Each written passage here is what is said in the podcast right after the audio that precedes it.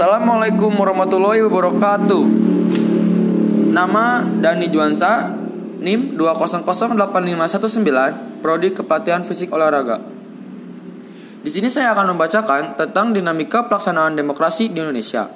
Apabila kita lihat mengenai dinamika dalam pelaksanaan demokrasi di Indonesia, maka tidak dapat dilepaskan dari pelaksanaan dinamika demokrasi ataupun pengertian dari demokrasi dalam pelaksanaan ataupun kontekstualnya.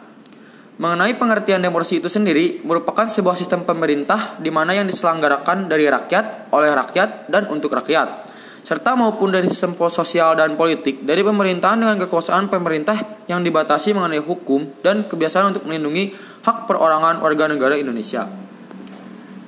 Dasar demokrasi itu selalu mengacu pada rakyat mengenai yang pertama adalah Pelaksanaan kekuasaan negara itu sendiri ialah wakil rakyat yang terpilih karena rakyat yakin segala kepentingannya akan diperhatikan.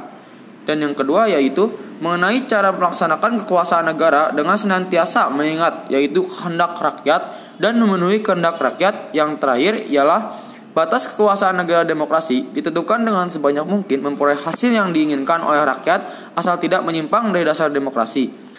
Sedangkan dalam penerapan di negara kesatuan Republik Indonesia, demokrasi itu sendiri dapat dipandang sebagai suatu mekanisme dan cita-cita hidup berkelompok yang ada dalam Undang-Undang Dasar 1945 yang disebut kerakyatan.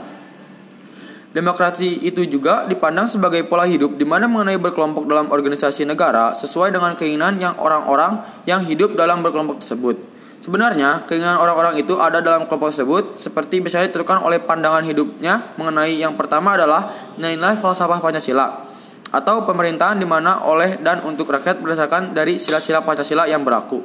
Yang kedua adalah transformasi atau perubahan nilai-nilai Pancasila pada bentuk dan sistem pemerintahan yang terakhir ialah konsekuensinya dan komitmen terhadap nilai-nilai Pancasila yang mengenai Undang-Undang Dasar 1945. Mengenai demokrasi di Indonesia sendiri, yang pernah ditetapkan adalah mengenai yang pertama kali di Indonesia itu menganut sistem demokrasi parlementer yang biasanya disebut dengan demokrasi liberal. Dalam demokrasi liberal itu membawa dampak yang terhadap Indonesia sangat besar, yaitu dalam mempengaruhi keadaan yang ada di Indonesia, situasi dan politik pada waktu itu. Yang kedua, yaitu diterapkan demokrasi terpimpin, yang di mana di sini menganut seluruh keputusan serta mengenai pemikirannya hanya berpusat pada kepemimpinannya saja, yaitu dalam masalah dilihat dari segi keamanan, segi perekonomian, dan segi politik. Dan yang terakhir yaitu diterapkan demokrasi Pancasila yang dimaksud demokrasi Pancasila di sini mengenai demokrasi konstitu konstitusional yang mekanismenya mengenai kedaulatan rakyat dan dalam penyelenggaraan negara yang berdasarkan Undang-Undang 1945 tersebut. Sekian pemaparan saya mengenai dinamika pelaksanaan demokrasi Indonesia. Wassalamualaikum warahmatullahi wabarakatuh.